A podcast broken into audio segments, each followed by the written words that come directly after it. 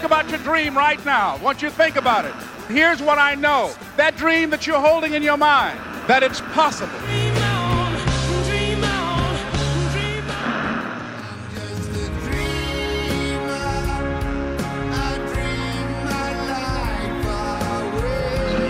It's not over until I win.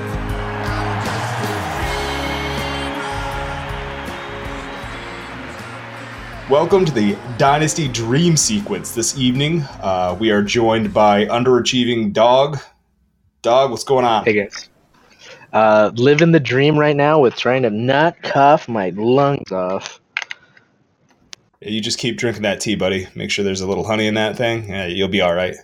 And I mean, this is basically a commissioner it's it's really the commissioner of the the subreddits you know they're here they're they're here and they're large which obviously means that sticky z's here too. Sticky how's it going? Hey man. Yeah very large. And uh, some people may call us moderators some people may call us commissioners. Either way we get no respect um, which is so true. But uh, how you doing tonight buddy? Missed you. It's been a while. I know it's been weird. Um, it's good, man. The holiday season's over. It looks like we'd actually get back into this thing a little bit. We're actually into the best part of the dynasty season. You know, it's the best part for sure. Hands down, the best part. I, I don't even like the season. This is where it's at, man. Draft prospects, uh, oh, playoff football. It's all good right now. All, all the yelling and arguing over prospects. Oh yeah, it's the best. This is the actual season. The, the regular season in the NFL can can piss off. But this is this is the real dynasty season. I think yeah, it's this is what drafts. dynasty. Oh, drafts are coming up. Drafts, man. it's uh, it's like a shot to your veins. It's so, it's so exciting. Good. It's the best. the feeling when you want to touch your tongue. Oh, so good. So today we're going to reenact that a little bit. Actually, um, nice the whole draft idea, we figured what we'd do. We've been seeing a lot of stuff on the sub about the 2018 class, but we thought it'd be interesting to add a little twist onto it um, and actually draft a combined draft between um, like the 2017 and 2018 classes to just see what what we kind of come up with. You know, this gives you an idea of what the 2017 players might be worth for in like rookie drafts um, potentially and and it should give you some interesting context for that. And then we'll we'll basically go from there and look at um, some questions that have been asked by. Uh, I think Matt, it's your home league, right? Some guys had some questions there. Yeah, I reached out to them and see if they had anything interesting they were curious about, and they popped in a few questions for us.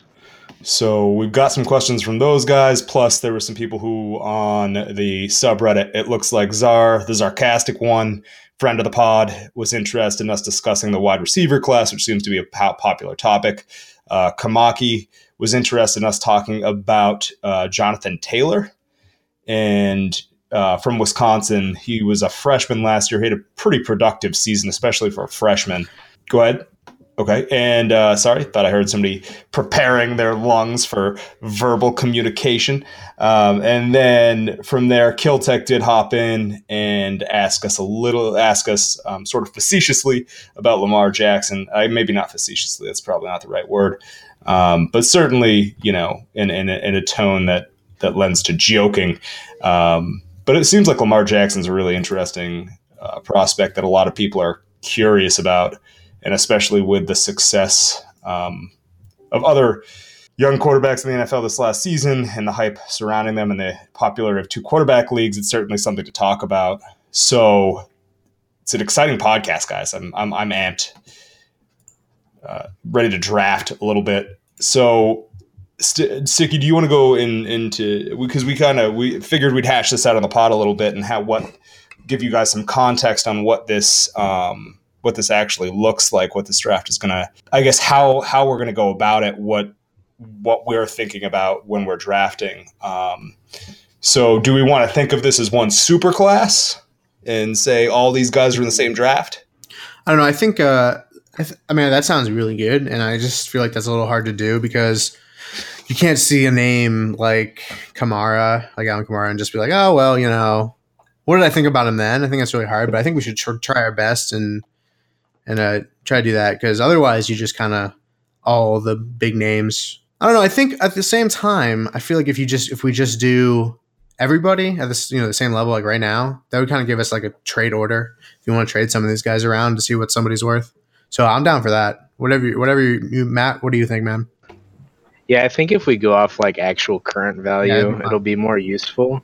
Because there's, you've seen so many posts on the subs where it's like, "Hey, can I what what draft pick can I get for player X or Yeah. player Y?" And most of the time, they're asking about like Corey Davis, Alvin Kamara, all those guys.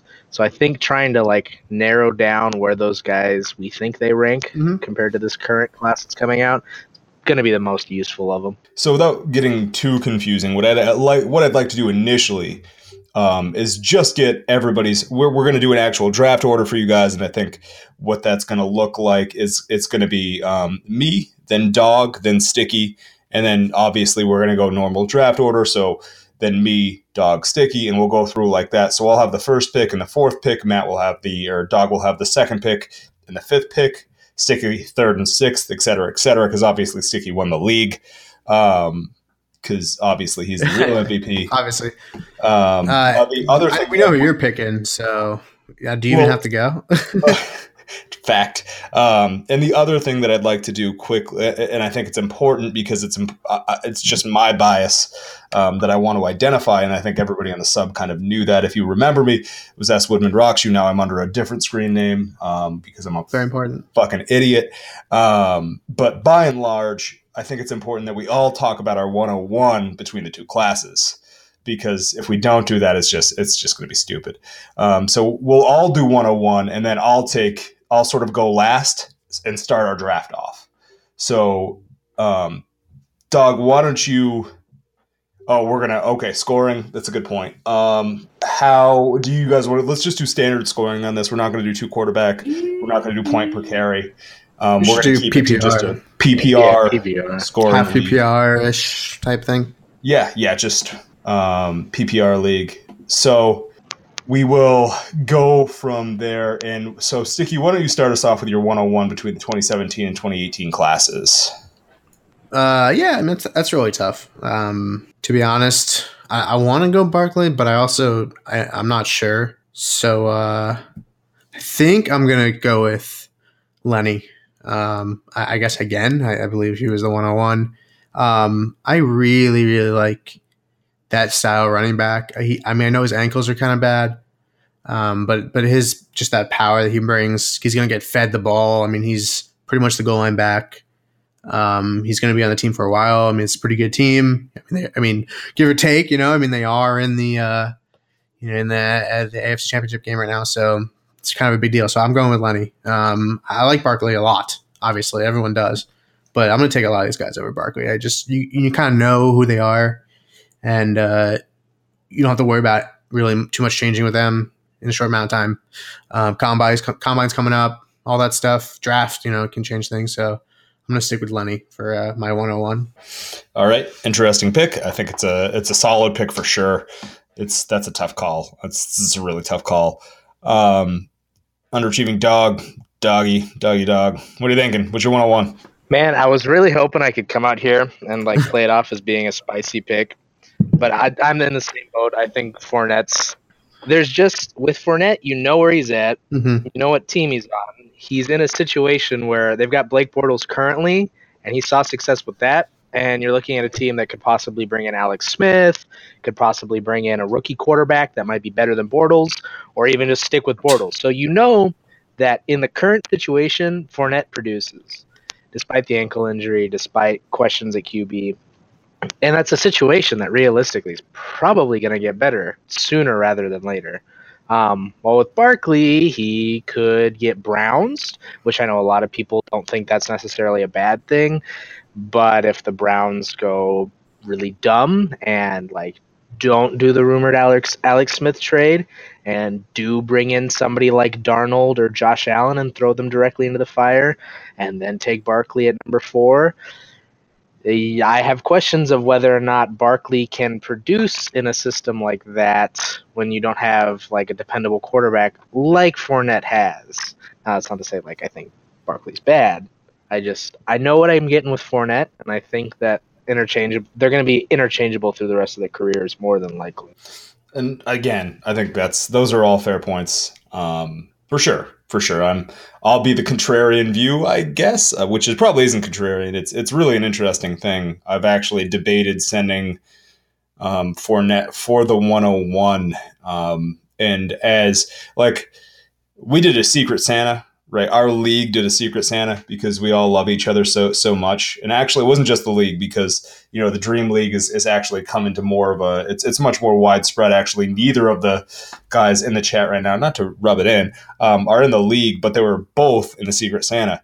And my Secret Santa got me pictures of Saquon Barkley and Maker's 46, which was replaced with a 26, um, thanks to our editor and sometimes podcast get, guest uh, Brett. So when we when we actually so from where I'm coming from, um, I'm gonna go Barkley. That's he's just my guy. Uh, no real surprise, I don't think, from anybody who's ever read anything that I've written or listened to the podcast. Um, I'm heavily invested. If if Saquon Barkley doesn't do well, um, I'm probably going to check myself into a residential institute because it could drive me to very serious levels of depression. Um, I just see a significantly better athletic profile. Um, eh, significant, hmm, that's not quite right. Um, it's a different athletic profile, right? Like, so Saquon's going to have uh, far more agility than Leonard Fournette has, and I think Leonard Fournette actually has agility that a lot of people don't think he actually has. Um, never really had any injury history, history for Saquon Barkley.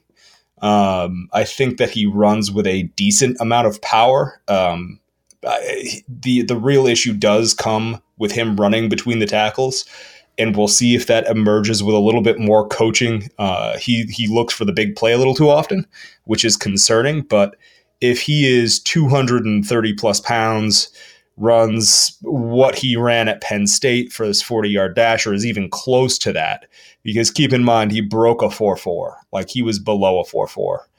Um, you know, and, and never mind the power, the actual powerlifting and things like that. Regardless, um, I think he's just a more well-rounded back. The Browns don't worry me as a landing spot. I think that their offense could suddenly become very competitive if you just get the right quarterback in there. Because really, when you think about it, you've got Njoku at tight end. Um, you've got a relatively solid O line who was dinged up at the end of the season. Obviously, they have lost Joe Thomas You've got Gordon on the outside, Coleman on the other outside. Uh, if uh, the, my major concern is obvious.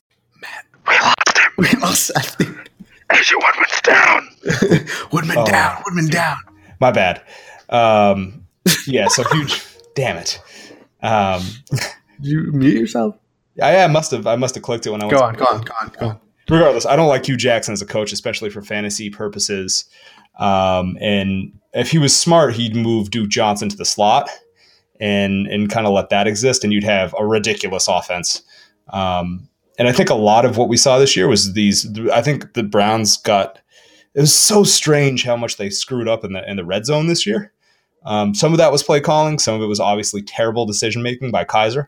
So so I don't know. I, th- I, think it's an interesting situation if they pull in a different quarterback. I think I think Barkley ends up being a significantly better um, fantasy prospect than than we. Lot, I think a lot of people are anticipating he would be on the Browns. Um, Adam, go. Yeah, um, I know. Like you, I like where you're coming from, and like Matt said, yeah, yeah, most people seem to not think the Browns is a good spot, but honestly, it's probably you really break it down just like Seth did. I mean, it's one of the best spots, and and they have a decent line. Um, they have a lot of cap space. They are a young offense. Um, like you said, move Duke Johnson. Crowell's a free agent. Like it's there's so many things that make it a good spot for for a running back.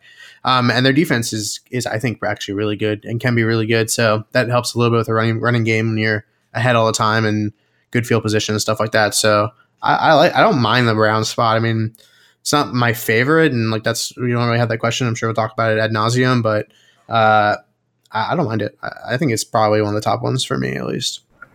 I def I definitely don't think the uh, mock or not sorry the mock the uh, spot in Cleveland is necessarily the worst in and of itself. I think it's more just like it really depends on what happens at quarterback. Like if they bring in a rookie and they sit that rookie behind Kizer and Kizer just keeps sucking it up. But they keep the rookie behind Kizer and actually let them develop if they need to, like if it's a Darnold or a Josh Allen. Great spot.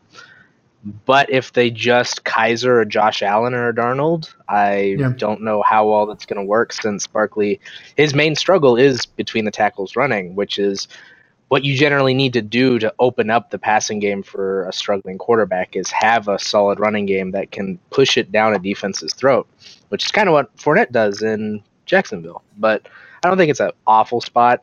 It's just like that to me would be a deciding factor between the two. Yeah, I mean they definitely run the ball a lot. I mean, so it'll be interesting to see you know what would happen with the quarterback spot. But I, mean, I guess Crowell had almost 400 rushes.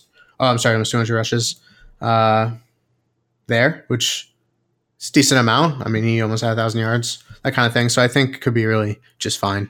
Uh, anyway, isn't it your pick, Matt? It is, and I think we can all guess where I'm going since the guy that I wouldn't take 101 is gone, and the guy that I would take 101 is still there. So we've been over it a couple times now, and Leonard Fournette. I just think he's in a great position. I think he's a hell of a running back with some insane physical gifts. Um, yeah, the ankle injuries are kind of worrisome, but ultimately, I think those kind of get shaken out over time. So I wouldn't be too concerned about it moving forward, especially if they get a better quarterback or a real quarterback, depending on how much you hate Blake Bortles in Jacksonville to open that up for him. Which I think brings us to Sticky's pick at 103 now. Yeah, uh, mine's super easy. Uh, I liked, um, like I said, I like Fournette before, so that's good for you, Matt.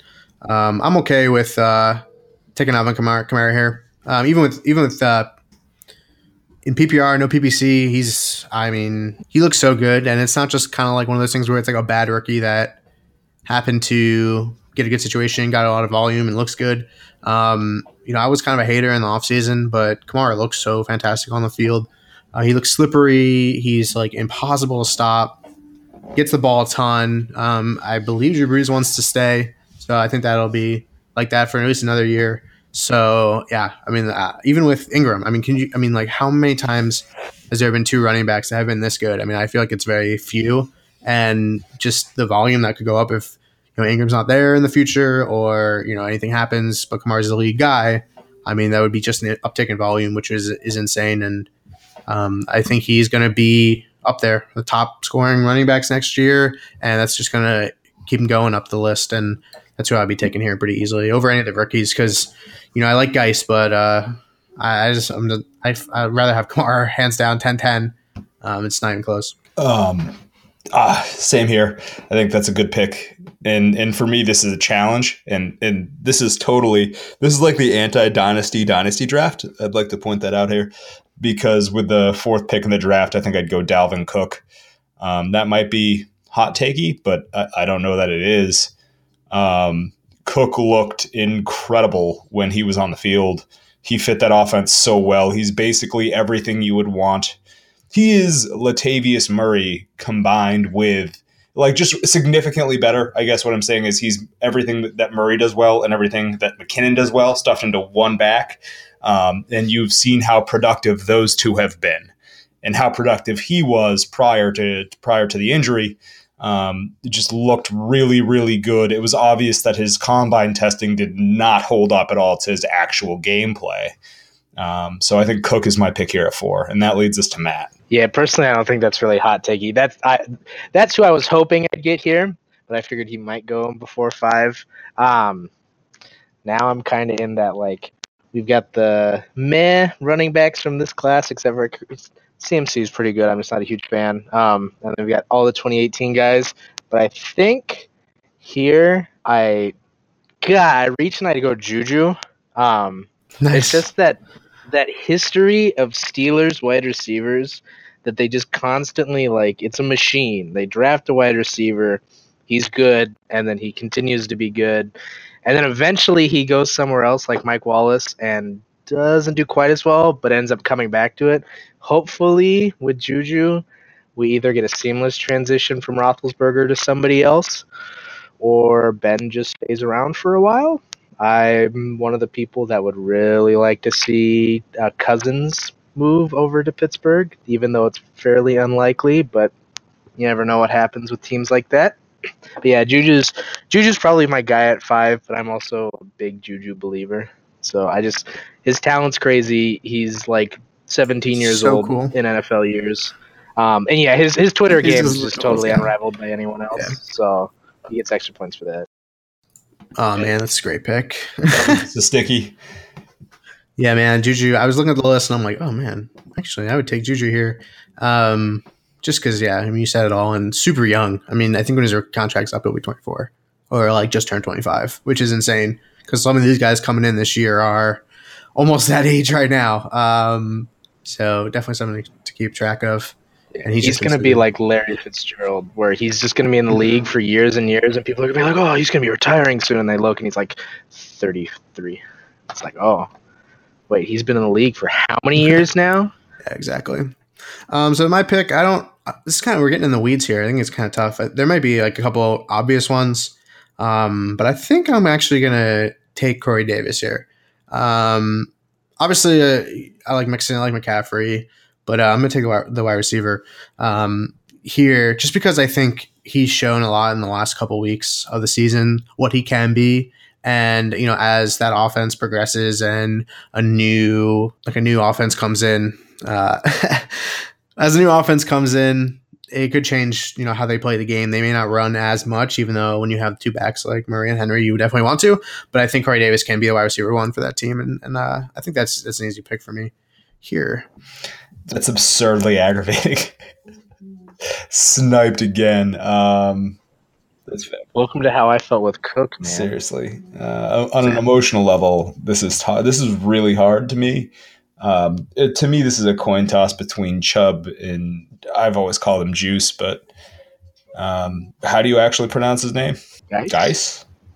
I think it's guys. really? So. 10 out of 10 I will with Juice. Uh, I think that Guice is the guy to go with here. And, and just from maybe not so much from this year, but I don't know that you could expect the same production from LSU with the coaching change and with the other issues that they had as a team. Um, I think that's it's difficult to be like, oh, we expect him to be the same, you know, this year to last year, or this year to the year before. And uh, you know, it, I think he is he's talented, um, an extremely fast player. He runs ridiculously hard, and I think he's a a better shot at a three down back than a guy like Chubb.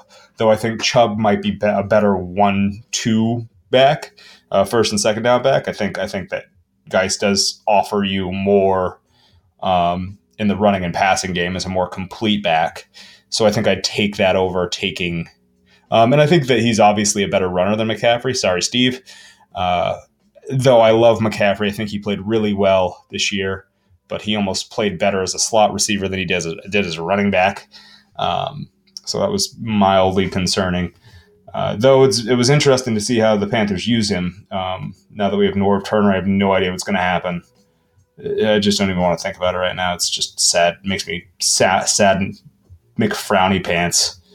So that leads us into Matt. We're gonna do best friend entering this season, and Kareem Hunt here at 108. Um, I'm kind of surprised he fell this far, uh, but I also honestly kind of my brain farted just for a minute about it. Just like forgot about him at my last pick. I still would take Juju over him, but I'm kind of surprised he lasted this long. Um, I don't know. It's just something about Kansas City running backs. Like they just they're always good. Like whatever running back is the starting guy in Kansas City is just pretty much always good. Well, welcome to having Andy Reid as your head coach. Hopefully having a successful Pat Mahomes, who's more of a gunslinger and less of a uh, wannabe gunslinger like Alex Smith was, who, to his credit, played very well, had a very good season. Um, definitely got away from his check downing ways, but I still think that uh, Pat is going to be a lot better than him, which will help open things up for Kareem and really help him thrive. And it just makes it makes that 2017 running back class look even better and better. When I'm looking here at the 108 and the 109 and 110, and Kareem Hunt, uh, Christian McCaffrey is up still. Joe Mixon is still up. Um, not a huge fan of him, but just how many freaking guys we can get out of that class before we even touch on the third guy out of 2018 is kind of nuts to me. Yeah, I mean these guys are really expensive in startups. Like, uh, are you guys have trying think you may want to avoid them or kind of like steer into it? You don't really have a choice. I mean, these guys are really really expensive, um, just because they I don't know. really. It's, yeah, it's nuts. Like some of these guys are going way higher than rookies normally do, even just after a single year. And like Barkley, I've seen Barkley go in the top ten. Didn't he go like number two or number three in one of uh, Crazy Ryan's leagues? Um, Yeah, it's just it's it's been nuts like how high these guys are going. I can't say if I'd want to like buy or sell, but it's, yeah. I it's just definitely different. just to give you an what it used to example. Um, this is the ADP. I don't know. I think it's probably December or January. Oh, yes, January. So Dalvin Cook is in, snuggled, softly caressed in between Keenan Allen and Amari Cooper. Just to give you like some sort of context on where like the craziness is at. Yeah, and he's the fourth lowest of these of these guys. So it's insane. nestled between what was it like Keenan ended up being like a top three or four Yeah. wide receiver in PPR this year, right? Amari Cooper was like a first rounder. Like people taking him like top five last year. So yeah, but now he yeah, now he looks like dog shit for whatever. uh, whatever. I think people are overreacting. Like I, they it's always do. definitely an overreaction. Like if you drop him a super like a, a That's- ton. Yeah, that's the one you steer right into. You take the take the Yeah. train right down to Amari Cooper town. Hey, give me your Coopers cheap. Yeah, I mean, so- I mean, If you're- there may if be you're my people- leagues, Yep. I mean, like people up. like you, like you're not gonna fall for that shit, but people, other people are gonna be like, "Dude, Cooper sucked. We gotta get rid of him." Yeah. and you, you can do it. public services uh, for service announcement if if a guy gets if a guy's as good as Amari Cooper was coming out and and just struggles with drops uh, just don't don't drop his ADP 10 spots please just don't just don't think about it don't Drops even are do it Stupid. Don't even don't even take the word drop out of your fantasy vocabulary. They're totally useless. They don't mean anything. And if you if you get a guy like that that you're concerned about, like go to that team's like subreddit or like newspaper or something and see what people are saying about like the overall offense.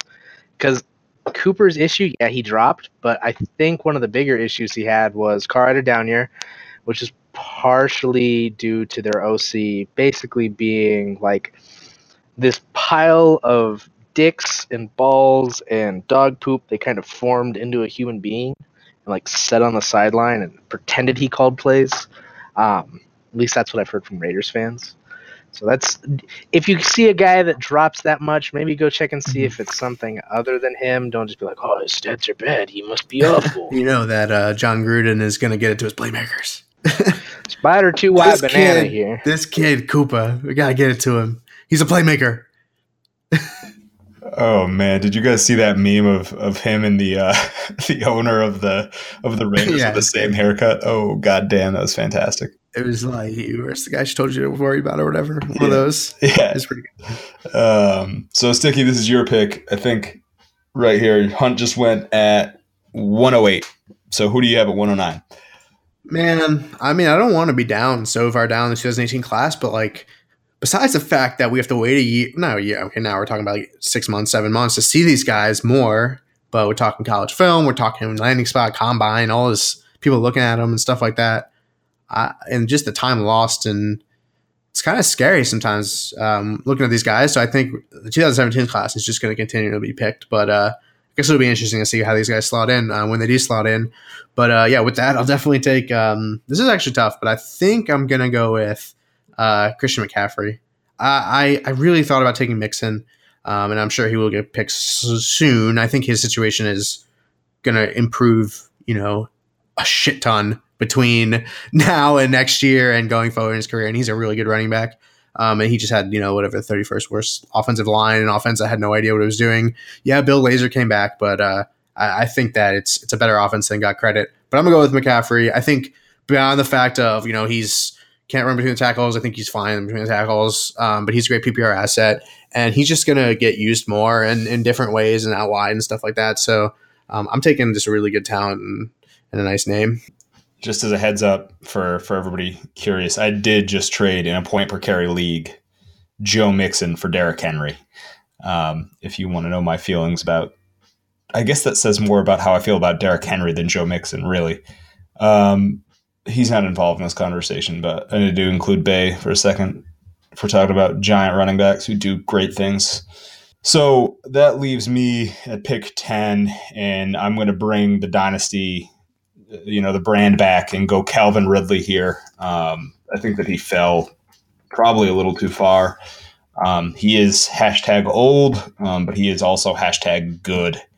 Uh, and I think that he's the best wide receiver in this class. Um, I like Sutton a lot, more than most. Um, but I think Ridley, per like Alabama had an absurd number of really good running backs with a quarterback that ran for like 100 yards a game, too. Right? You have basically, you're running four running backs. And. I was to say, they had a they had a quarterback. Alabama had a quarterback. no, no, they just ran a four running back option. Um, yeah, they they did. He just came in halfway through the um, title game. So, oh, okay, cool. Yeah, yeah. I think they finally figured out. Oh shit, we need to have a quarterback to run an offense. Um, and then you got to see a little bit of what Ridley can do. So I think Ridley gets knocked for production, um, you know, market share and all that bullshit. And you know, you the fact that you see him, what he does and what he can do, um, I think Calvin Ridley's a great option to go with uh, here at spot ten, and that leads us to Matt. Yeah, that was going to be my pick if you bit the Mixon bullet, but instead, I am going to take Nick Chubb from University of Georgia. I think he's good. Um, honestly, him and Sony Michael it kind of is going to depend on what happens at the combine and where each player goes. They might flip flop for me come the actual draft time, post NFL draft. Um, both of those suits just looked nuts in the playoff for Georgia.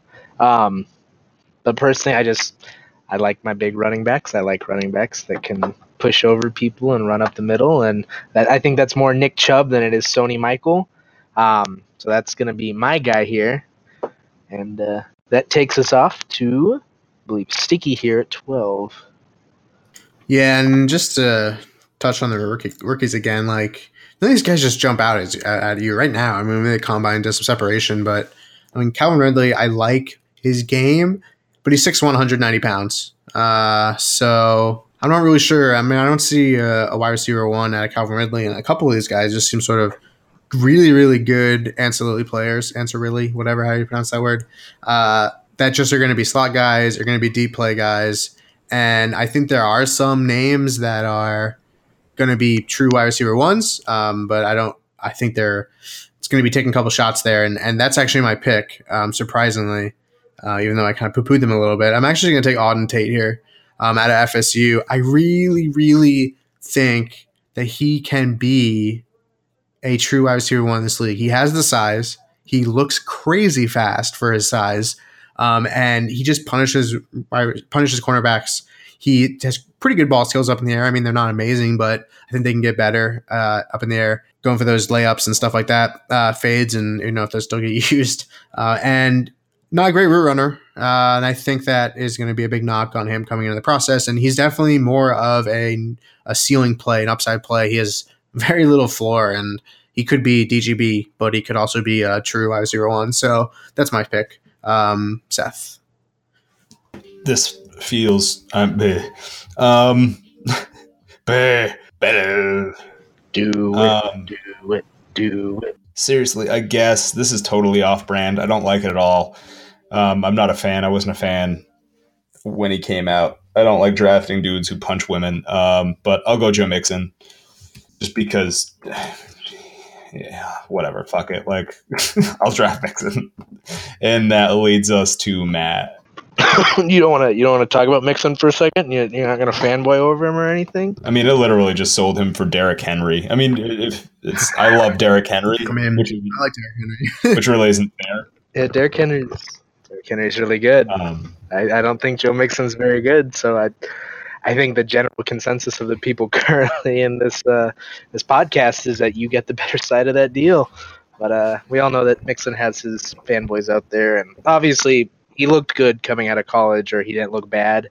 Um, and then he just landed in the worst possible situation for a running back that, or any offensive player for that matter, I don't want to could ever imagine. Dude, you shut. No, don't yeah. talk. Don't don't bring up his name. But I don't bring up his name. But I think it's it's going up. You know. I think it's going up. I think the the trajectory is can only go one way at this point, and um, it's up because I don't think it could possibly get worse. Um, and I, I think they had some. They, I mean, I'm pretty sure they lost a Pro Bowl guard and a Pro Bowl tackle. Um, just one fell swoop. Lost two really strong guys on the line, and I think um, a little money spent, a little drafting, and I think they'll be better than they were. I am not saying Mixon's going to be a top guy next year, but I think going forward in the future, he he does seem like a three down back from what you know the little work that he got. Um, he was really good on the pass, and that's I mean what's what he showed in college, and more or less to deal with the off the field stuff. I mean, um, I don't want to wax, but uh, you know it was, it was a long time ago, and other people are going to draft him. So sometimes you just gotta, you know, I'm not going to root for him on Sundays if I don't have to, uh, but. And he has. He You could puts- always draft him at trade. Yeah, exactly. That's the thing. Like his value is good here, so so I'm cool with it. Um, and he's the pick. He's the obvious pick. Let's let's be honest here. Um, I would have taken him over Auden Tate, and I probably would have taken him over Nick Chubb. I thought it was close with Calvin Ridley. Um, you know, there's there's probably somebody who, in my heart of hearts, um, you know, I'm a huge Jan- James Washington fan, but I'm not gonna be I'm not gonna be an idiot. Like, let's let's be honest here. Um, the mark a lot of the times you just have to go. You know, there are players who you love who you have to stick your neck out for. Um, but the fact is, is that Calvin Ridley is probably going at like 103, 104. James Washington's probably going between 107 and 109. Uh, depending on what he runs at the combine, he could end up pulling a freaking, um, you know, Malachi Dupre level drop on us.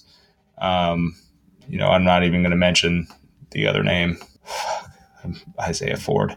Um, so Matt, that leads us to your pick. So Matt, who are you going here with the um, second pick in the second round? With the 202, I guess I take my other Georgia running back in Sony Michael. I mean, there's a lot of good guys still out there, just not a whole lot of guys. I like the mix of potential and physical capability that they bring, quite like Sony Michael, um, or Michelle, or however the hell you pronounce his last name.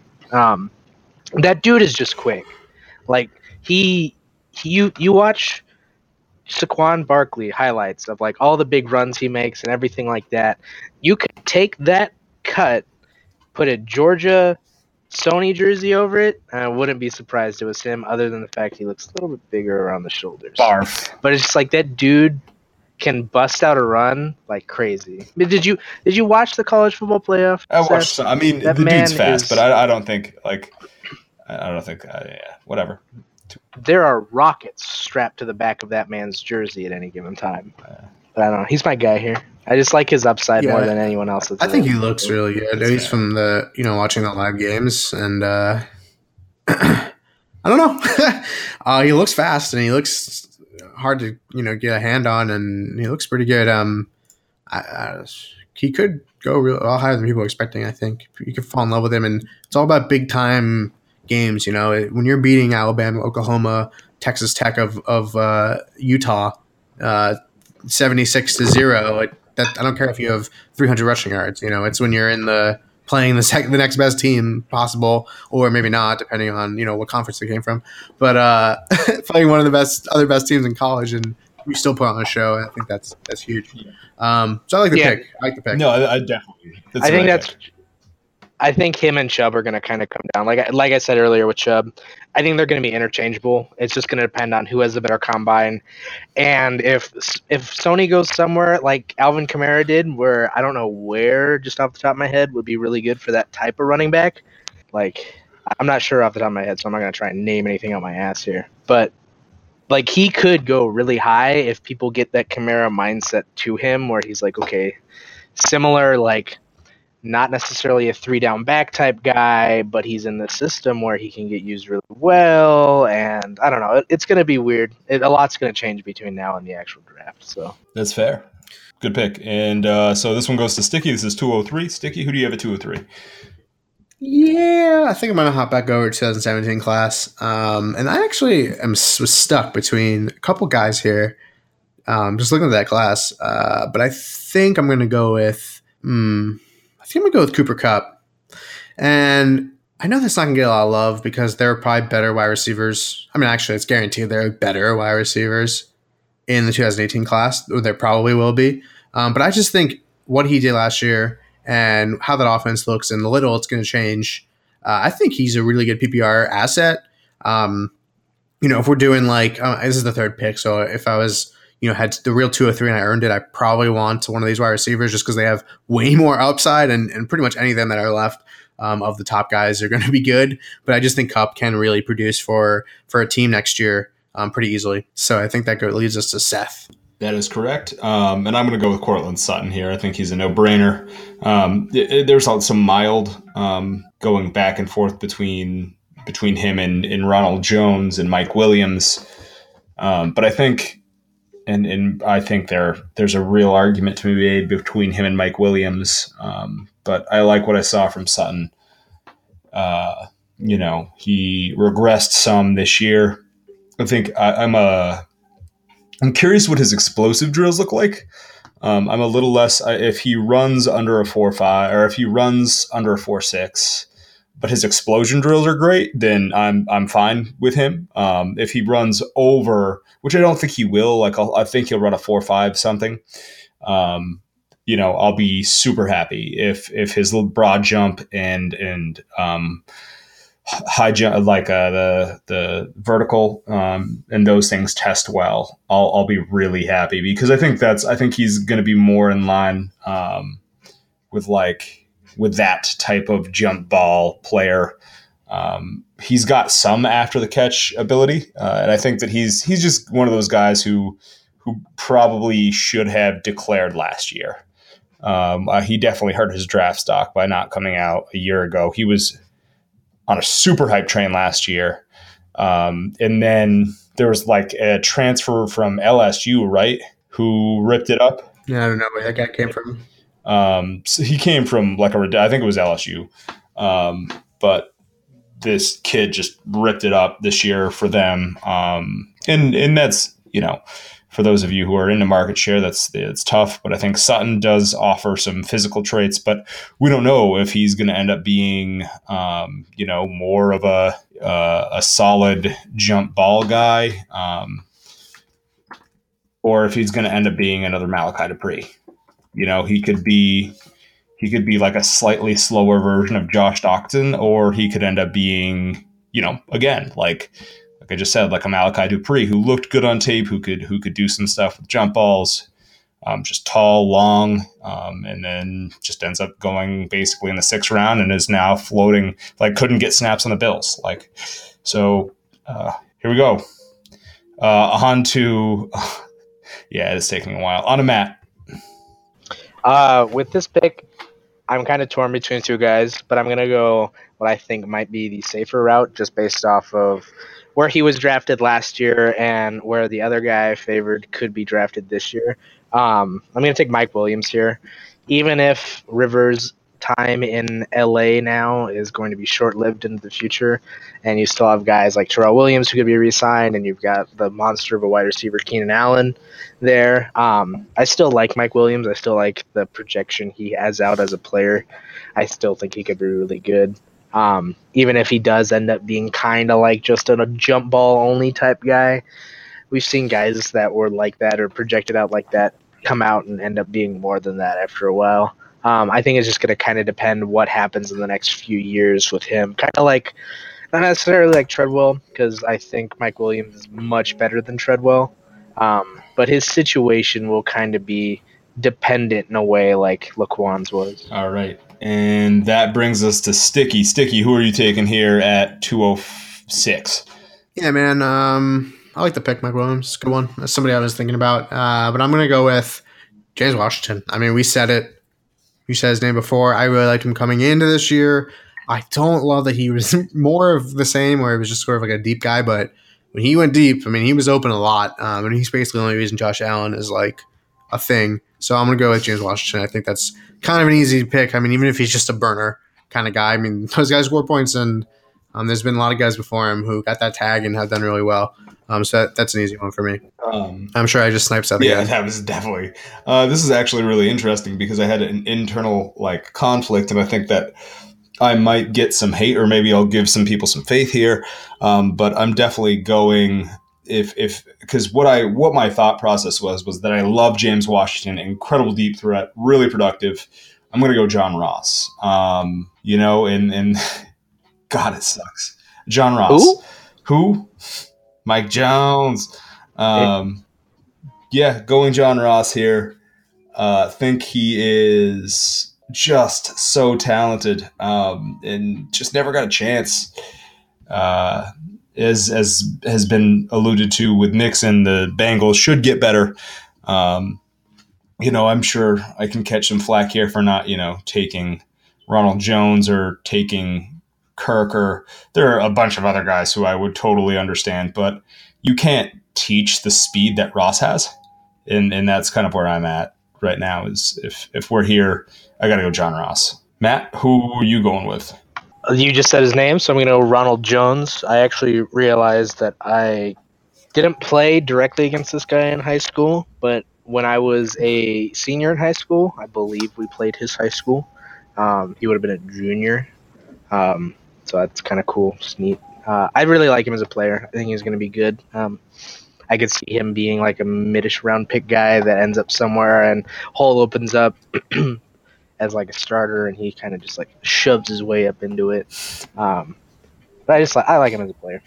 That's a that's a good assessment. Sticky, on to you. Yeah, I like I like Ronald Jones. He, I think he's just going to be a good running back um, in the NFL. Um, not too flashy, but just a good guy. Anyway, um, this one's super easy for me, and I'm super glad that I'm the one who gets to take this guy. But uh, I'm going to take Equanimeous Tristan Imhotep J. St. Brown. Um, is I'm pretty sure how you have to say his name every single time. Um, Notre Dame is Notre Dame. I mean, I don't really know what kind of production we're expecting um, when you look at his stats, but if you watch him on tape, dude can straight up ball. Um, and he's 6'5", 203 pounds. So if he gets a little thicker, um, if you know how I like him, uh, then he will be just fine. That's my pick. Seth, you're up. Uh, I think this dude was hidden just amongst the other because there's no way he should have lasted this. yeah, that's what I was yeah, going to he's he was just hidden. Um, I think Evan Engram is the next pick here, and I honestly would have taken him over Sutton had I known at 204. Had I had I had I thought about it and seen it. This is one of those like we're going off of two draft lists that are separate. Um, but it, it- maybe that was close uh, between Sutton and Engram, but Engram looks so good this year. Um, obviously, they didn't really use he was he wasn't really used as a tight end. Let's be honest here. He was like a slot receiver. Um, was using the slot a ton, but that's awesome. Like happy to see it. Happy to see that they're going to use a player's strengths um, rather than try to make a player fit where he doesn't fit. Um, so I'm going to go Engram here, and that brings us to Matt. Yeah, no problem. Um, I think here I'm gonna kind of bite on the hype and go with uh, DJ Moore. I've haven't watched a whole lot of his tape, but what I have, he looked good. Um, yeah, I mean, I, I, I don't know a whole bunch about him, but I've the what I've watched has looked better to me than what I've seen from pretty much all the other guys I see going down this list here. Um, I think he could live up to some of the hype that he's getting, especially if he goes to the right system. Uh, yeah, so just to finish it out, this would be 212. Um, this would be the last pick if we had a two round draft. That was, you know, last last year's guys, this year's guys. Um, but I think I'm going to have to go with Christian Kirk, uh, Texas A&M. Um, he, you know, I hate saying, oh, he me of Landry, so go PPR guy. But dude's a technician, um, and he kind of down here statistically, but so did the whole team. And, and I think he could be very good uh, in the NFL as sort of a slot PPR, you know, quick guy.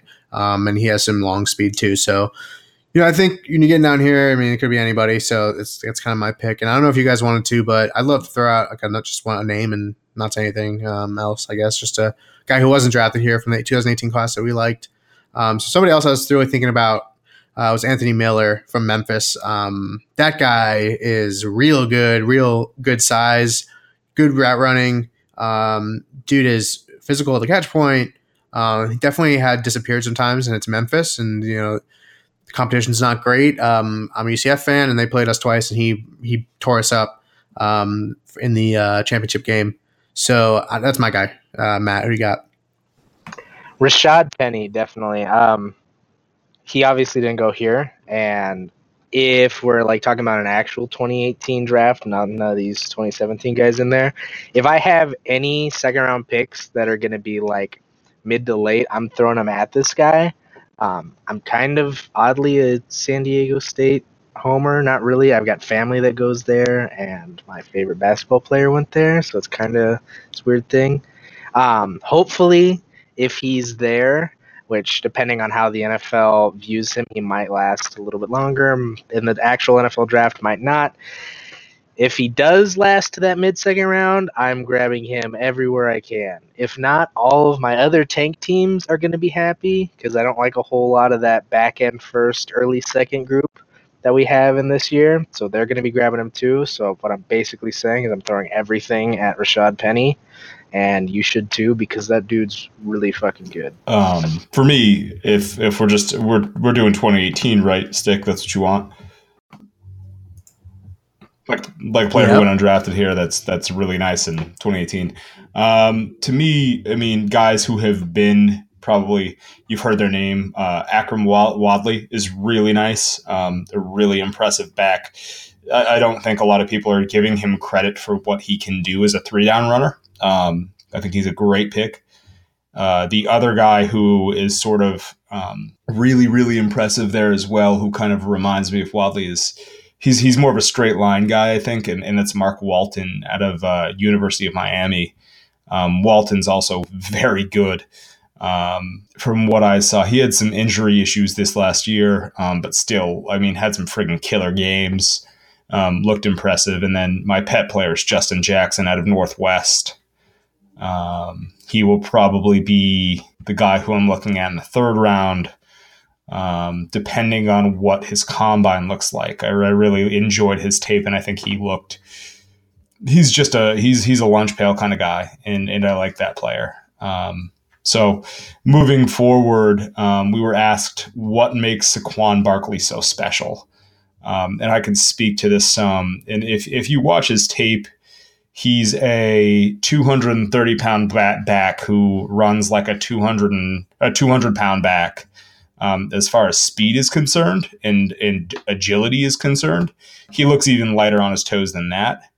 Um, so that's pretty ridiculous. Just a special athlete, um, and did so in an offense that that really probably had no business being that good. Um, he was he was constantly dealing with dudes in the backfield, uh, making people miss. Um, he, he's just got you know, when you're saying the one thing, he's got like one thing wrong with his game, and that's like he's not willing to take. I'm not saying that he's not willing to take it, um, but he he takes the he's looking for the 30 yard gain and not the three yard gain, um, which can be a problem, and that's the one knock on his game. Um, but I would say if if people realistically compared him to Zeke, I would say he's slightly better than that. Uh, just slightly, not much. Um, but that's where I would slot him. So if you remember what people did with Zeke when he was coming out, it's comparable to that. Um, same thing with Lenny. Like people did the same thing with Lenny. Um, you know, he's the he's generational. Um, same thing with Gurley. He was generational. So we're getting a lot of really great running backs, and and I think that you know Barkley fits that mold, but he's got way more agility than any of those guys does. So that's, I think, why. And I don't know, Sticky, do you agree, disagree, thoughts? Yeah, I mean, unfortunately, you know, it's such limited time for prospect evaluations yet. So I, I've kind of been avoiding him because, you know, it's kind of been done for me. I mean, every single tape piece of tape's been looked at, measured, and, you know, and I see, I've seen the highlights, you know, in Sports Center, with jumping over people and stuff like that. And then he does things that nobody else can do, and they're all super crazy athletic, going to be NFL stars, and he's jumping over people, you know, doing these crazy moves and stuff like that. Um, and yeah, he had bad yards per carry at a certain point in his in his uh, college career, and I don't think that matters as much as people want to say. Um, so uh, it doesn't really bother me, and and uh, I'm sure when I watch the tape, I'll fall in love with him too. And you know, he's the 101. I mean, if you have 101 and you're not taking him, um, just just based on market value, you're losing something. Um, so if you don't want him, trade down. I'm sure someone will be very happy to make a nice deal with you.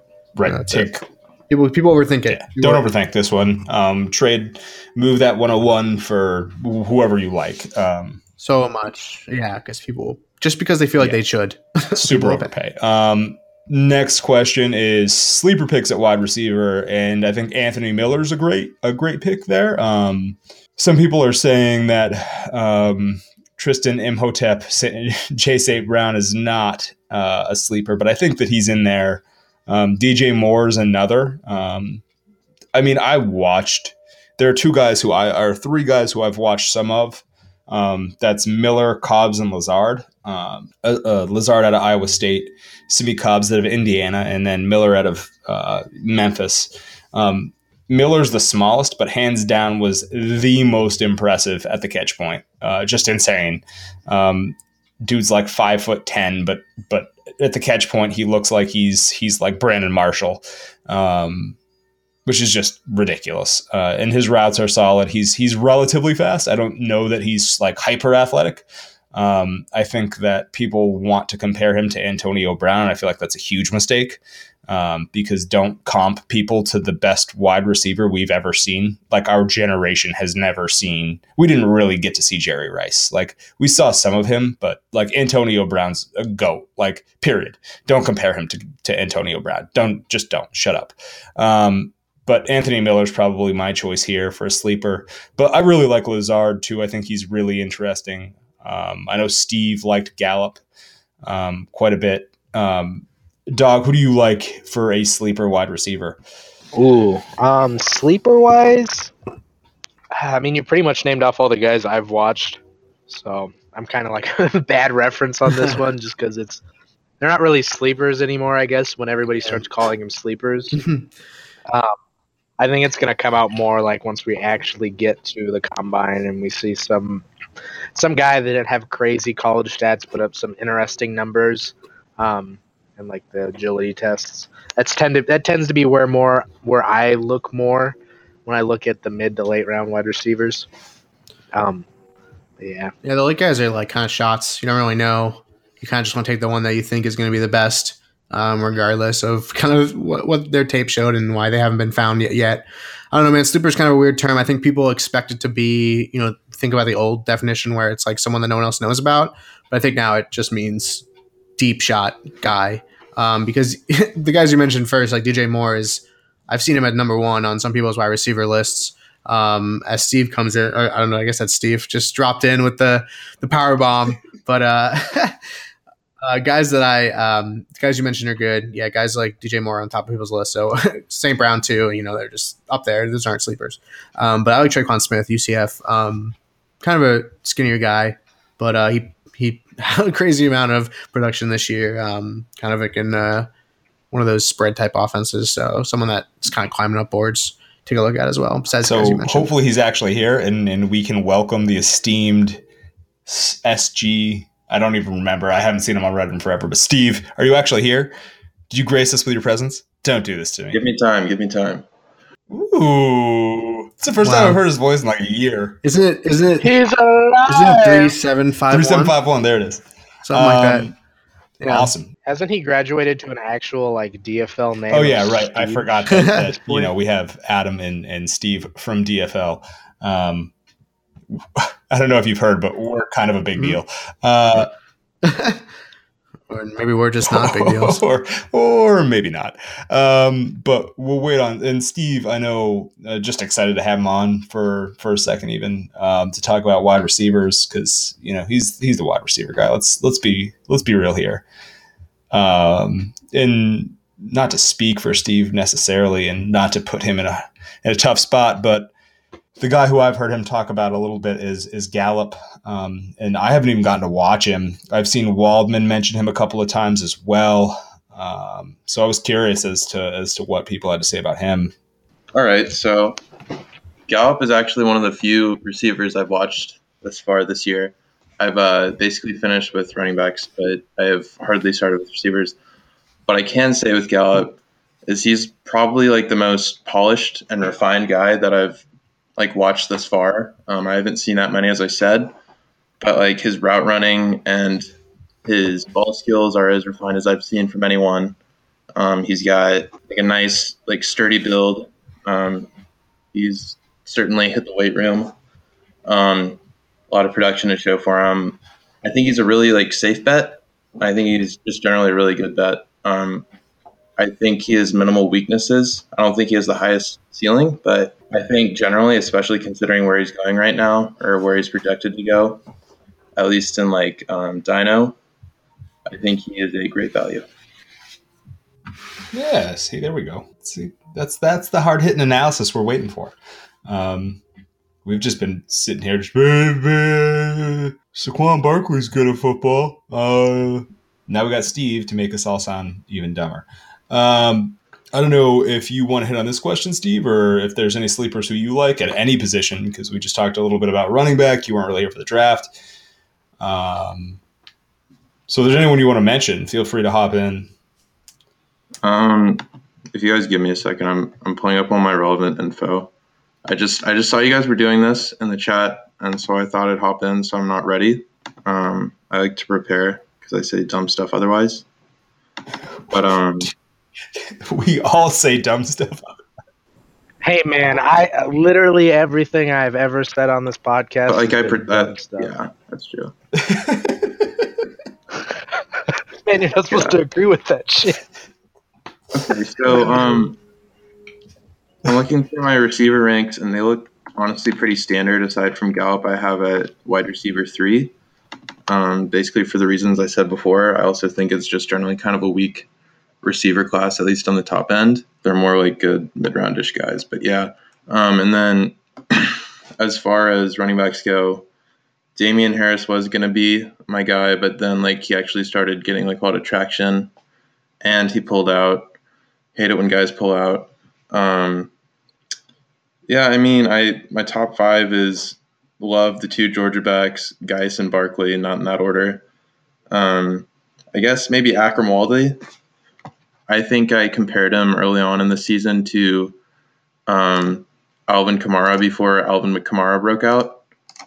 Um, kind of just in the sense that like coming out of school, neither of them had done like a ton, but um, they both had like very good physical like quickness and agility and if they put those tools together with other things then they could become quite good um, now i guess comparing wadley to kamara is quite a um, high standard to set but yeah i think that's who That's that's fair.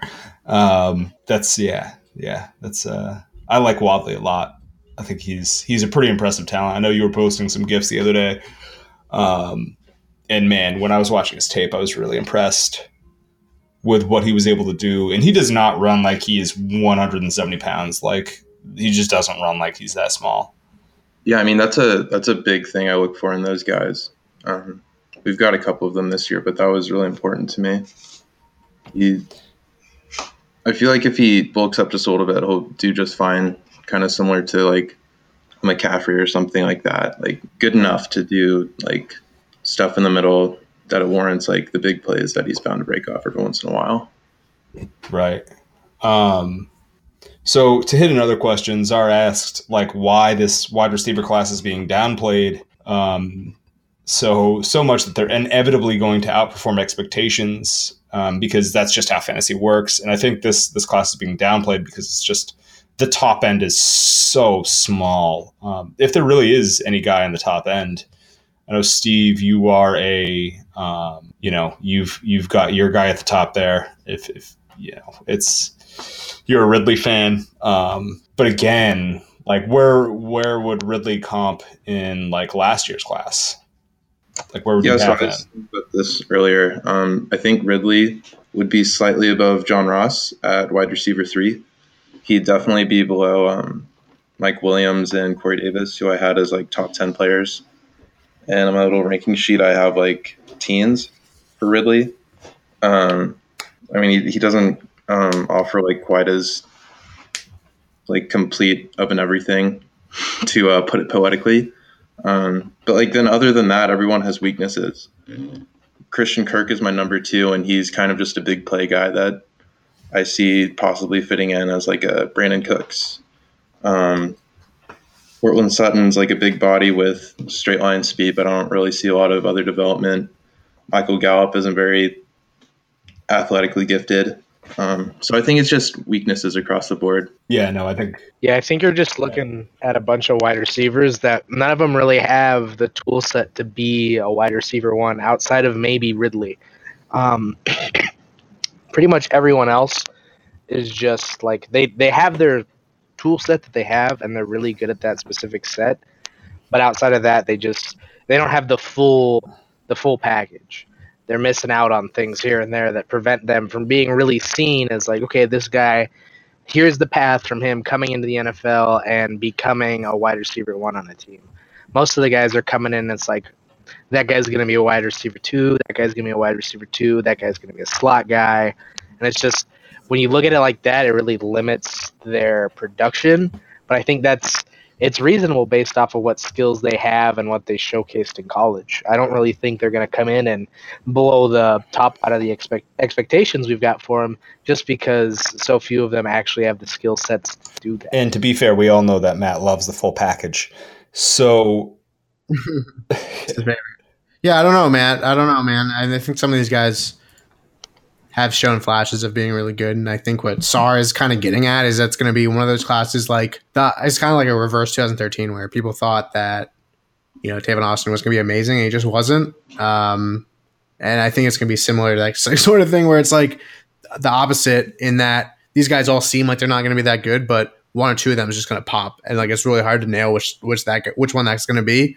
Um, so I think there are some guys, you know, like Auden Tate's and the bigger guys, and some of the guys that are a little more refined that will like be useful. Um, so yeah, I think that's what Sar's getting at is that like, what, how do we know which one it's going to be and, and what do we do about it? And this just kind of sucks because we really don't know, and everyone's just throwing shots around, and it'll just be pretty much random because that's how fast. Yeah, I'd agree with that for sure. The draft's going to tell us a lot. I think, I think, I think there are some guys who like have like the capabilities to do stuff, but like they all have work to do, and like you said, we don't know who the hell is going to do it and who isn't. So there's going to be a lot of like I think probably steals in like the second and third round.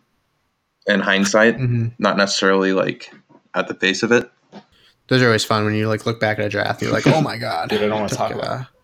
You know, this guy there, and it's like you can't you can't look. You, there's really no point looking back because like you just don't know. It's it's. I mean, it's not random, but like kind of is. You really need a lot of things to fall your way um, for it to work out. A lot of the times in uh, for wide receivers, I think shout out to Hunt going like a, Sometimes. in the second round of a Devi depleted draft.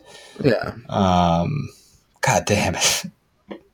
But it, but it's like people like him, liked him, but then you know Spencer Ware gets hurt, right? Preseason exactly. or whatever, and you know, and Alex Smith like is becomes decent. Like it's just kind of like a you really didn't no one expect. He was like 108 in like regular drafts, maybe less, but like no one really expected that. No. That's just kind of how for sure. Yeah, no, it, it, that's the beautiful thing about football. Um, is is everything that's hard to guess. Um, to answer quickly, uh, to go through, I know a, a, couple of the guys have another date, so um, I mean, Steve and I could just hang out and talk for a little bit too. Um, so I don't know, Steve, are you in the D and D deal or? I I can stay if that's what you just asked. Okay. Uh, yeah, that's what I was asking. Um, you guys should just like put out a side pod that's like you guys just talking about prospects. That'd be uh, so awesome. Yeah, you guys need to hit that uh, Devy question from okay. Komaki, so you let's do Kill Tech together, and then we'll come back to Komaki after. Um, so. Poor Brett. Kill, Kill Tech. Uh, he's not going to edit it like that severely. He's just going to be like, yeah, fuck these guys. these guys can fucking deal with this. Fuck these guys. Fuck shittily produced assholes.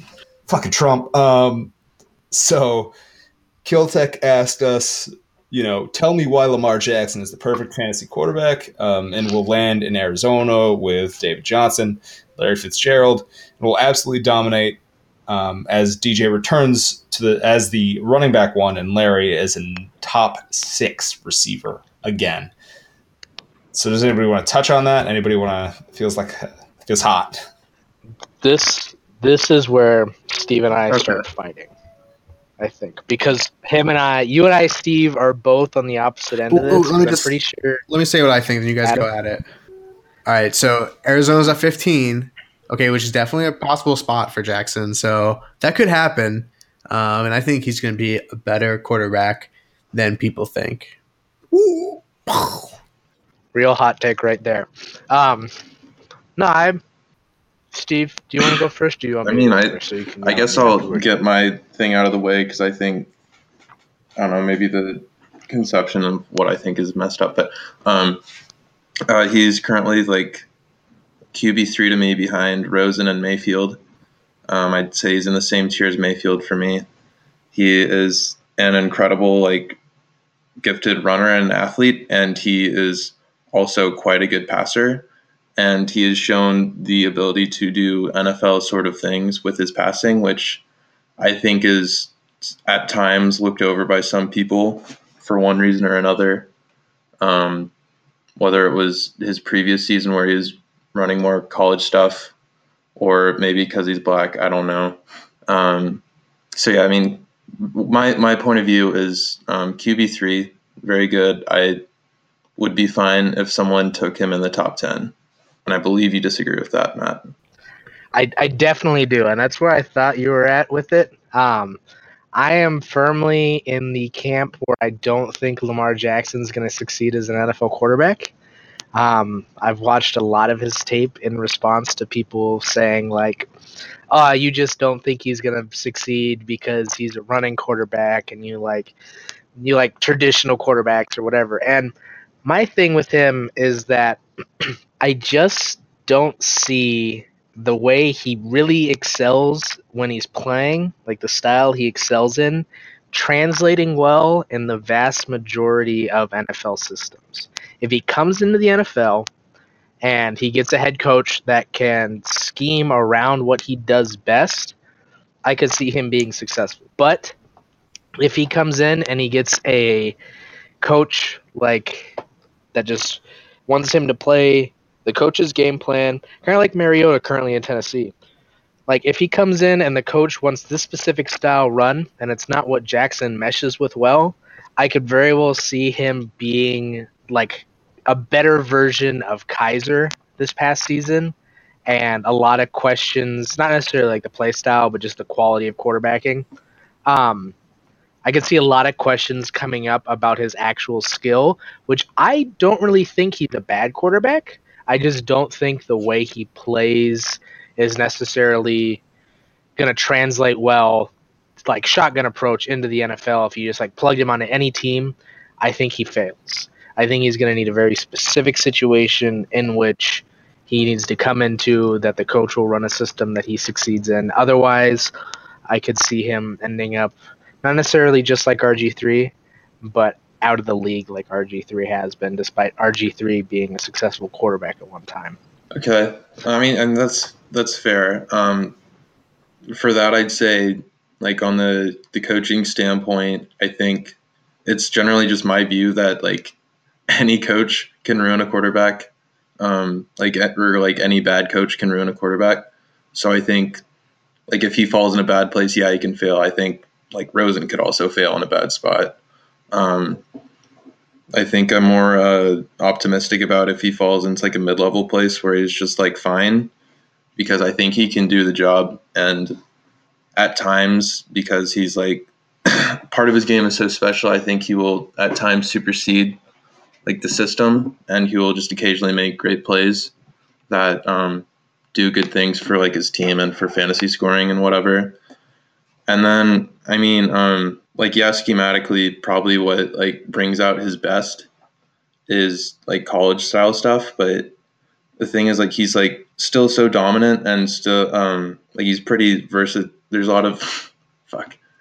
There's like a lot of versatility to his talent, in my opinion, that like he can often supersede whatever he's doing. He can make like special sorts of plays like outside of what's happening, like which I kind of think is like similar to someone like um, Russell Wilson or Baker Mayfield who makes plays happen outside of what was just drawn up.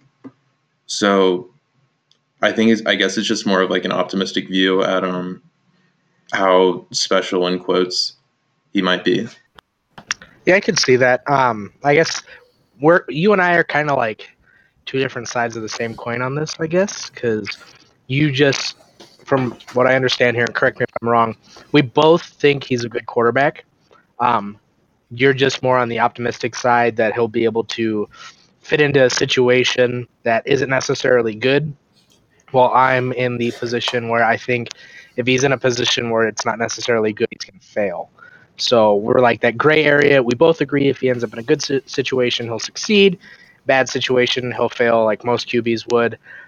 You're optimistic about that gray area in between. I'm pessimistic about it. And I think I, I think that's what we both got going on here. Cor- again, correct me if I'm wrong, but Yeah, no, I think that's fair. I think that's. I think that's fair for sure. Um, Um, I wish I knew something about quarterbacks to to chime in, but I'm more of a running back, wide receiver guy. So I, it, it seems like other people are up on him, like smart people are up on him. Um, like Waldman's a huge fan of his uh, and believes he'll be something, especially if he lands in the right spot. Um, it seems like he's. I just don't know. Like I, I, I, I'm so ignorant on quarterbacks, and I, they're just so difficult to scout.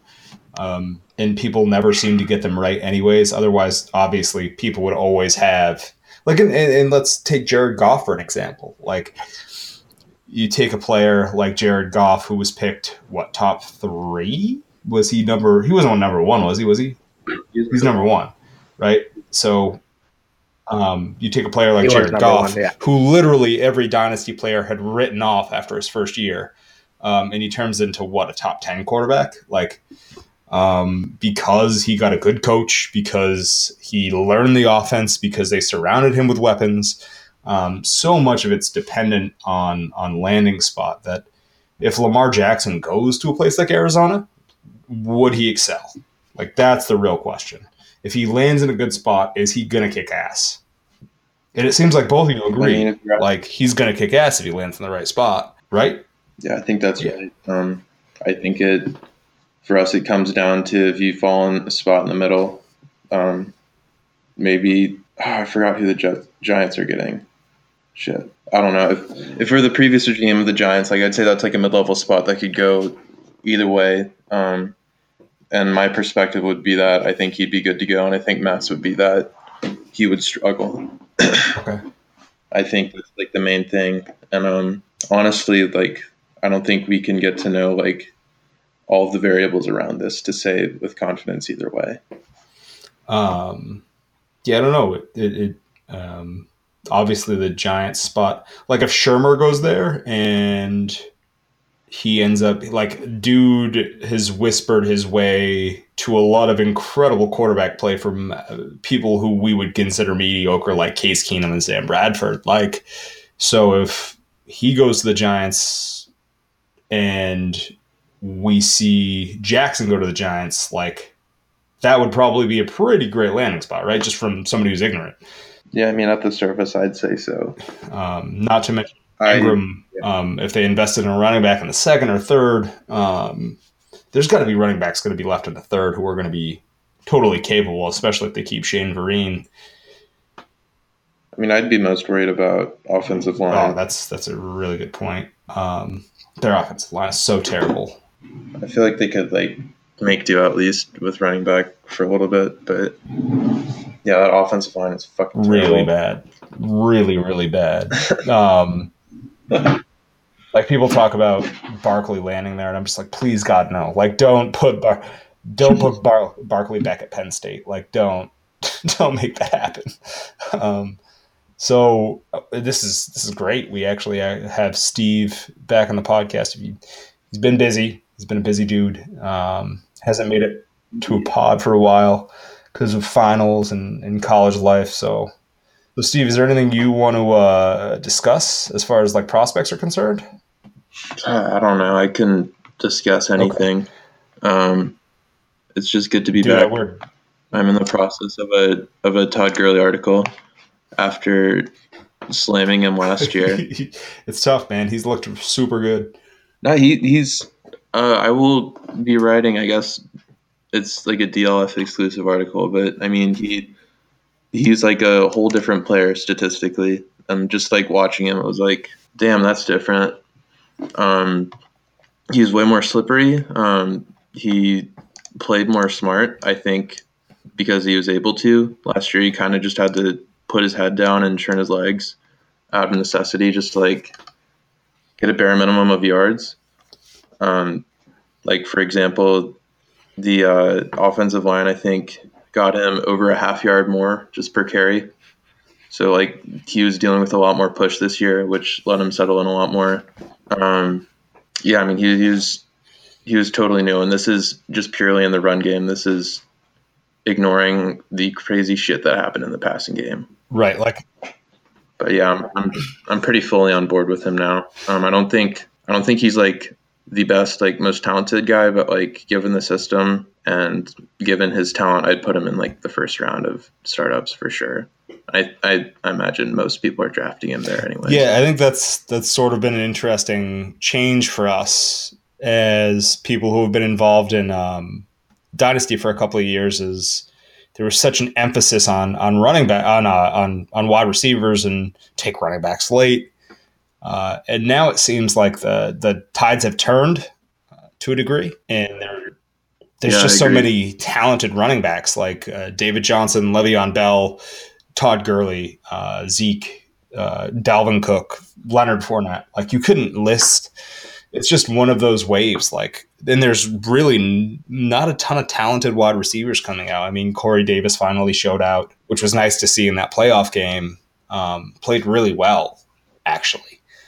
Um, and then getting rid of Mularkey is is fantastic, but by and large, like it's making way more sense to invest at the running back position right now than it is investing at wide receiver um, because it seems like we just get burnt so often. I mean, honestly, I think it's just like mostly the learning curve. I think it's so much um, higher for for receivers than running backs. Like if you if you do the looking back at like the classes, the first or like the 2014 receiver class we all talk about and how quickly it broke out, and then just like after that, I mean, the only guy that really comes to mind who really like broke out year one since then is Michael Thomas, his day. Um, but then like otherwise, it's, it's people are taking multiple years. Like Davante Adams had his like true breakout in year three, and we were still doubting him because he had a bad year two. Um, like guys like that, I think that's going to continue being the norm. So I think um, I, I, think I think the guys, the young receivers who have struggled, are going to be good buy lows just for someone who isn't competing and can take upside plays. Um, but I don't know really what I would say about receivers in drafts because like running backs are certainly better off to start in their careers since the learning curve just seems so much lower. But like I feel like at a certain point we're going to reach spot where there just aren't enough like spots right. on rosters. You only like have, leading role. Right, you only have so many flex spots. Like you have to start wide receivers eventually. Or I, I'm, I'm just saying, like on teams, like I there's don't really seem to be that many spots where like there's room for a workhorse, even maybe like a, a first and second down back or something at this point. I mean, like you look at I don't know one of the places you'd say needs a running back more than I guess before Mixon came to town, I'd say Cincy would be one of the more like running back needy places, but like Gio Bernard's pretty damn mm-hmm. good. Um, everyone like puts uh like or everyone wants to put or some people want to put uh, running backs in on the Giants, and like in my opinion, Wayne Gallman is pretty good. Um, him and Orleans Darkwa did okay behind a fucking terrible offensive line last year. Um, and like that is one of like the most seen as RB needy places, and they I think they've got two just fine running right, backs. and even like I, I, feel like we might be like coming up on some sort of right. bubble, right? Maybe We've got like a crypto bubble and and DFS with running back. Um, well, I mean, think about it. Like even Kenyon Drake, like was supposed to be bad, but when you actually watch him play, like Kenyon Drake looked good in the Miami offense. Like he looked competent, entirely competent. Um, yeah, there's there's so many passable dudes. Like the Patriots have like right. four: James White, Dion Lewis, Gillislee, Burkhead. They've all looked good. Um, and that like that's where I'm having so much trouble with this year's uh, free agency class too, right? Like Dion Lewis, free agent. Um, Rex Burkhead's a free agent, yeah. obviously. Um, there's just a ton of dudes who are up. Like um, C.J. Anderson is technically could be a free agent if he opts out of his contract with uh, Denver. Um, there's just like a ton of dudes who are up, who are who are good. Jeremy Hill, um, Doug Martin, like a ton of these names who are up, but we don't know. Like with this influx of talent, and I'm curious, like.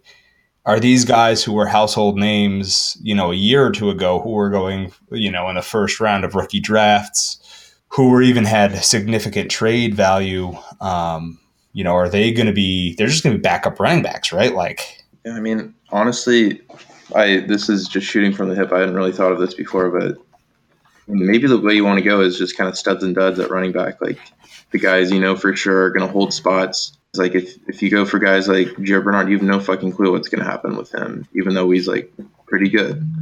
Um, I mean, I think that applies to a ton of guys, and as you said with the free agents, there's going to be free agents chasing places. There's going to be like day two, day three, early day three running backs who go into like murky backfields. Like I could see like I don't know someone like Mark Walton, Right. The Redskins. And you're like, what the fuck do I make of that? right, right. Because I mean, I mean, you were, and that's you were a fan of Perine, but like, is he?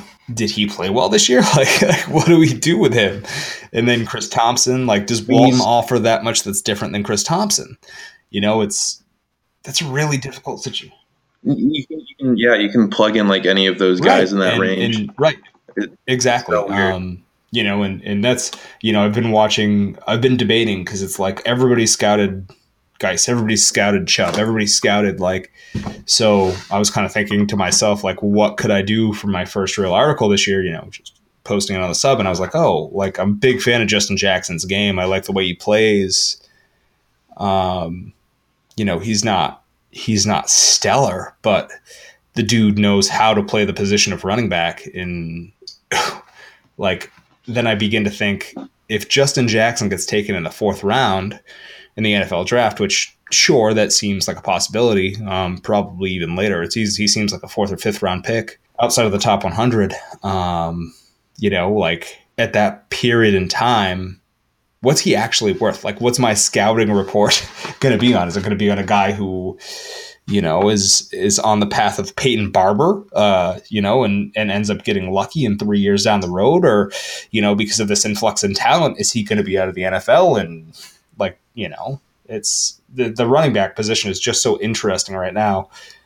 Um, I don't know if we've slipped down too far of a of a rabbit hole here, but I think it's No, I, th- I think this is a good discussion. I haven't really heard this before, a lot at least. Um, it, it's got me kind of feeling like nihilistic and stuff. Like, so much of this won't matter because we don't know what the fuck's going to happen because these coaches are going to make these decisions behind closed doors for maybe reasonable and maybe right not reasons. exactly um you know the chargers look to add somebody or do they keep do they keep giving the ball to ekeler like it's not like melvin gordon's been a world beater and where has melvin gordon exceeded strangely it's as a pass catcher like it hasn't been between the tackles like we're Yeah, yeah, that's that's good too. And there there are dudes like I just think of him and like Alvin Kamara and Todd Gurley, like dudes who are showing entirely new dimensions to their game that we had no reason to think of.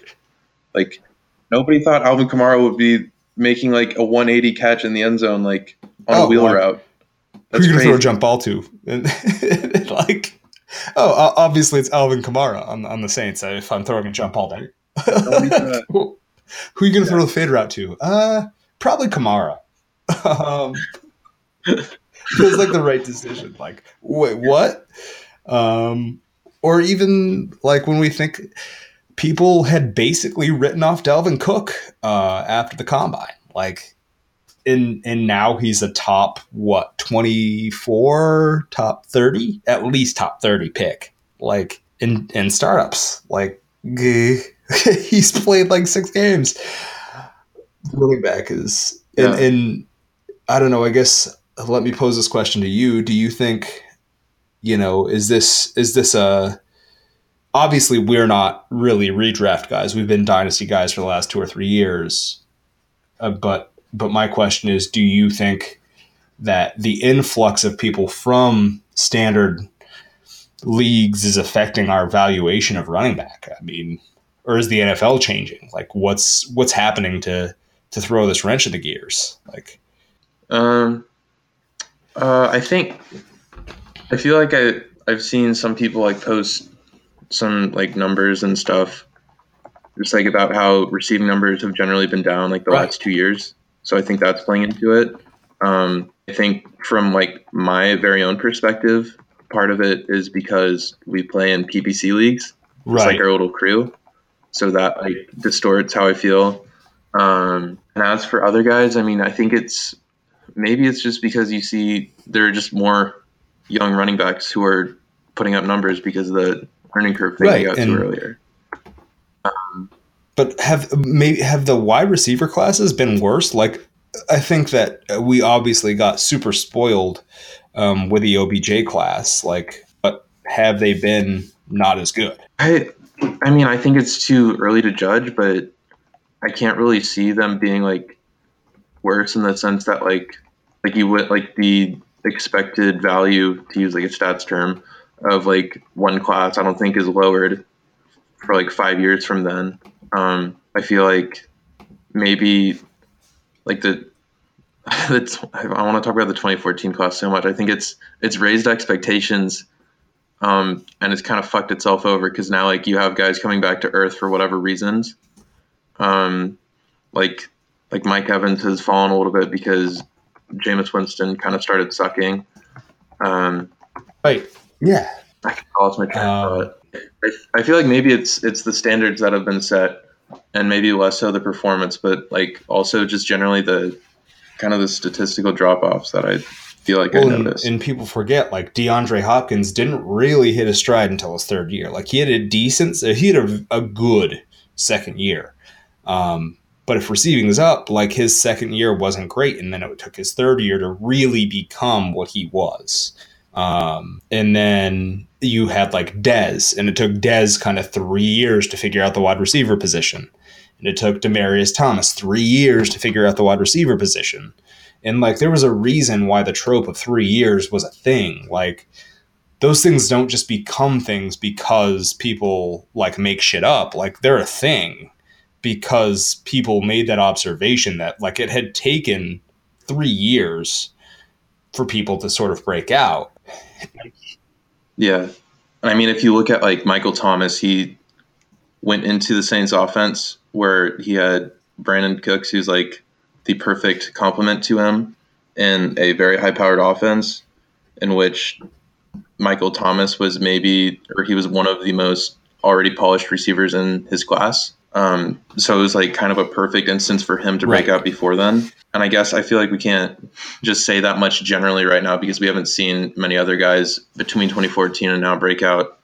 Like I think Davante Adams feels like one of the most important people to look He's at for that. Example. And you lose a data point in Kevin White. Well, because of his because of his injuries. injuries, and, Mike Thomas, or uh, not Mike Thomas, excuse me, Mike Williams because of his injuries, and John Ross because of his injuries. Like, yeah, and Amari Cooper is weird because he started really well, and I, I, I, I wouldn't feel comfortable saying why he wasn't good this year without like watching him play.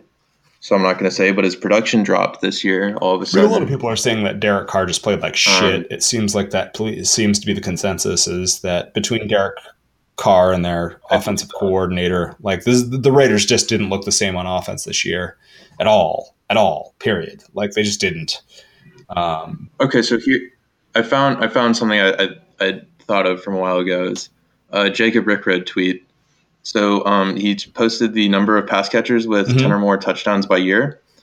Um, so I'm going to read from 2014 to 2017 the number of guys: 15, 13, 5, 3.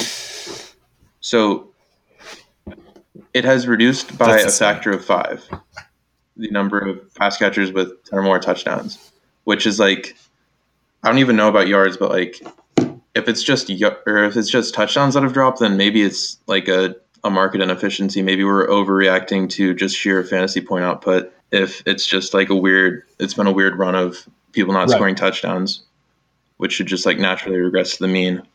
Um, but like I think either way, at least that affects the perception, if not like the rightful value right? No, I agree. That makes a lot of sense. of these receivers. Don't know. That's interesting. I hadn't thought of this before. This is getting a little deep. Uh, um, yeah, it's, and I think you're right. I think, I mean, are we looking just? I guess that leads us to the question of of like why are passing offenses down and and I don't know. Do you remember three or four years ago the Is talk it- of the shutdown cornerback? Like it was just Josh Norman. Like there might uh, Dar- Darrelle Revis. Like there wasn't there wasn't a bunch of guys. It feels like there's a bunch of shutdown corners now. Like there definitely seem like there are more feared dudes. Like I didn't know really. I wasn't really following the NFL closely this year, so I didn't know about Xavier Rhodes. And then there's like um, dude on Chargers. Like- there's Marcus Peters, who I guess had a down year. There's Marshon Lattimore. Like maybe maybe it's like maybe there have been like defensive coaching scheme changes that make it so that like shutdown corners can have more of an impact on Right. passing defenses. Yeah, it's a really interesting thing to start thinking about because, you know, I mean, obviously we wound up here because we're talking about whether or not the this class is overrated and and and if, you know, if we need to start looking at wide receivers differently and running backs differently and and the whole philosophical idea of, of actually how you evaluate players and, and make these valuations actually how you actually put a value or you know trade for certain and, you know it's this is this is why I think a lot of us like dynasty is because it adds a whole nother layer of complexity um, to this conversation. Yeah. Yeah. It's very uncertain, but like there's certainly like theory to it and like right and wrong ways to go about it. So yeah, I think that's I mean it's got it's got me like at the edge of my seat thinking about it. So I think you're right for sure about Yeah, I don't um, I kind of want to know why, but or like this whole like answer, about I know I won't, right. which kind of pisses me off. Um, so before we, uh, I mean, I've got to be up super early. So before we take off here, um, Kamaki, this dude on on the subreddit, asked us about um, Devy and future rookie picks. I don't know. Have you watched any Wisconsin tape this year? He's asking about Jonathan Taylor.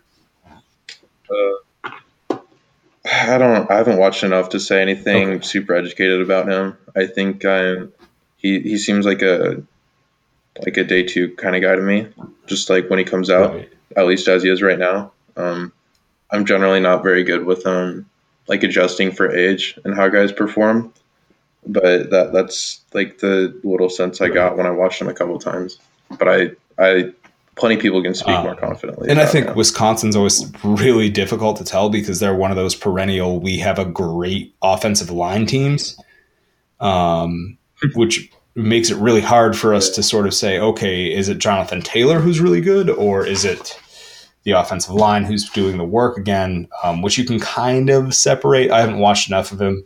Um, super productive for a freshman though, but like Melvin Gordon, people really liked Melvin Gordon Yeah. coming out of Wisconsin. He was a first round pick, and then you have a guy like um, Corey Clement, who people don't really like.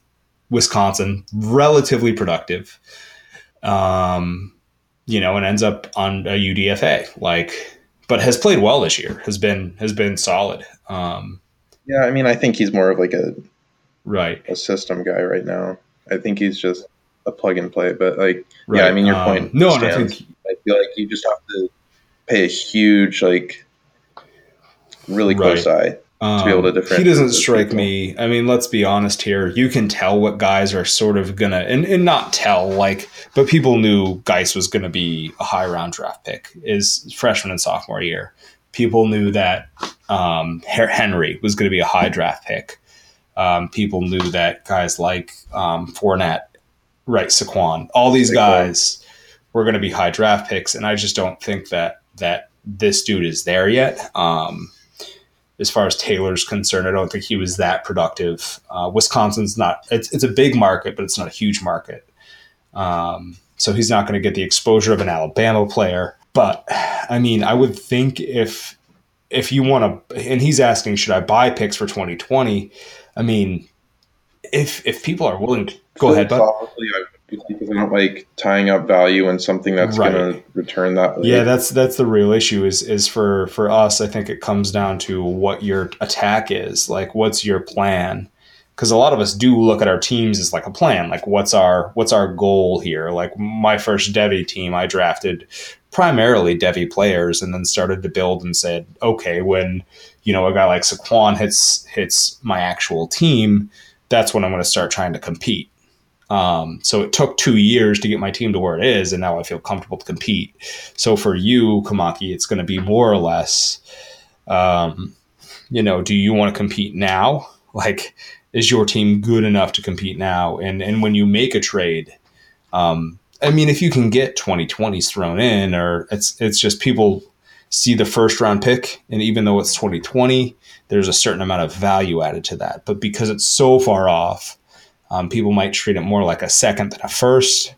So if you're making deals and you want to include a 2020, um, you could give that a shot. But um, I don't think that you need to sell the farm to get Jonathan Taylor. Uh, and always watch out for homerism because that'll kill you.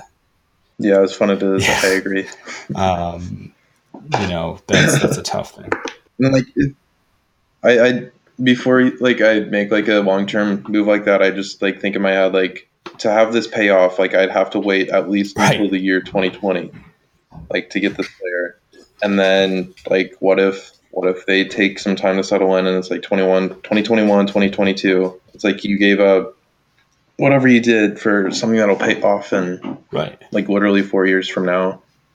Which it's a really long time. It's a long time. Even in football, like even in dynasty, where you should be looking long term. Um, you know, but that's that's just too long term, man. I'd, I'd wait another year. I don't. He doesn't have the skills that Barkley has. He doesn't have the skills that Guice has. Like he looks okay. He looks like he's going to be considered a top ten running back in the NFL in his draft class for sure. Um, so I think you could probably get 2020 seconds thrown in for nothing if you're making deals. And this is if you're a deal maker, if you're making a lot of deals. I mean, you can try to get some 2020 seconds thrown into stuff.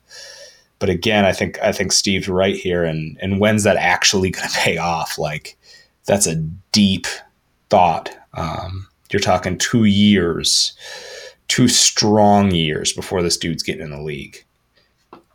Oof. You know, if, if it helps you any in a startup, I took I took Saquon Barkley in like the eighth round, um, his freshman year, the end of his freshman year. Yeah. Um, now Ooh. that's paid off pretty substantially, but I mean, I think it was a pretty brave pick. Uh, yeah, and I mean, you also had to, like, you kind of lost value in that you had to wait three years right. for him to start hang on. Like, oh, I've value, lost a hundred dollars on that league because there's no way I'm winning. Like, I invested so heavily in my devies um, that you know, and and it wasn't just you know. So, he's one of the ones that I hit on in Washington and Sutton. We'll see what happens.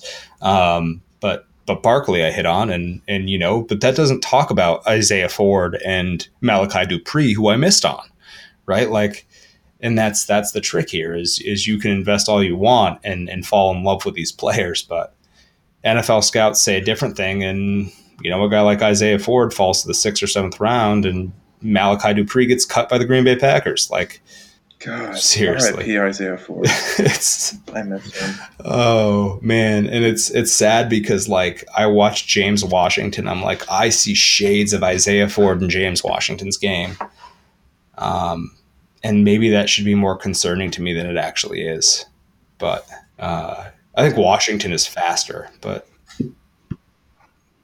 Uh, but I think that's going to be it for us tonight. Um, it was awesome to get Steve on, and obviously, underachieving dog and Adam uh, Sticky Z have, have, have left us. Um, but hey, you know what, Steve? It was great having you on, man. I'm happy to have you back. Yeah, man. It was nice yeah, to be back. just like hanging this. out with friends. That's the best part about it. Um, yeah, if you are interested in Dynasty and, and don't, you know, I mean, who cares if anybody listens? You don't really need listens. Uh, it just gives you a couple hours to talk with your buddies about shit you like. Like that's that's a pretty sweet thing to be able to do. You know, like I think people underrate that. So, folks, take it easy, dream on.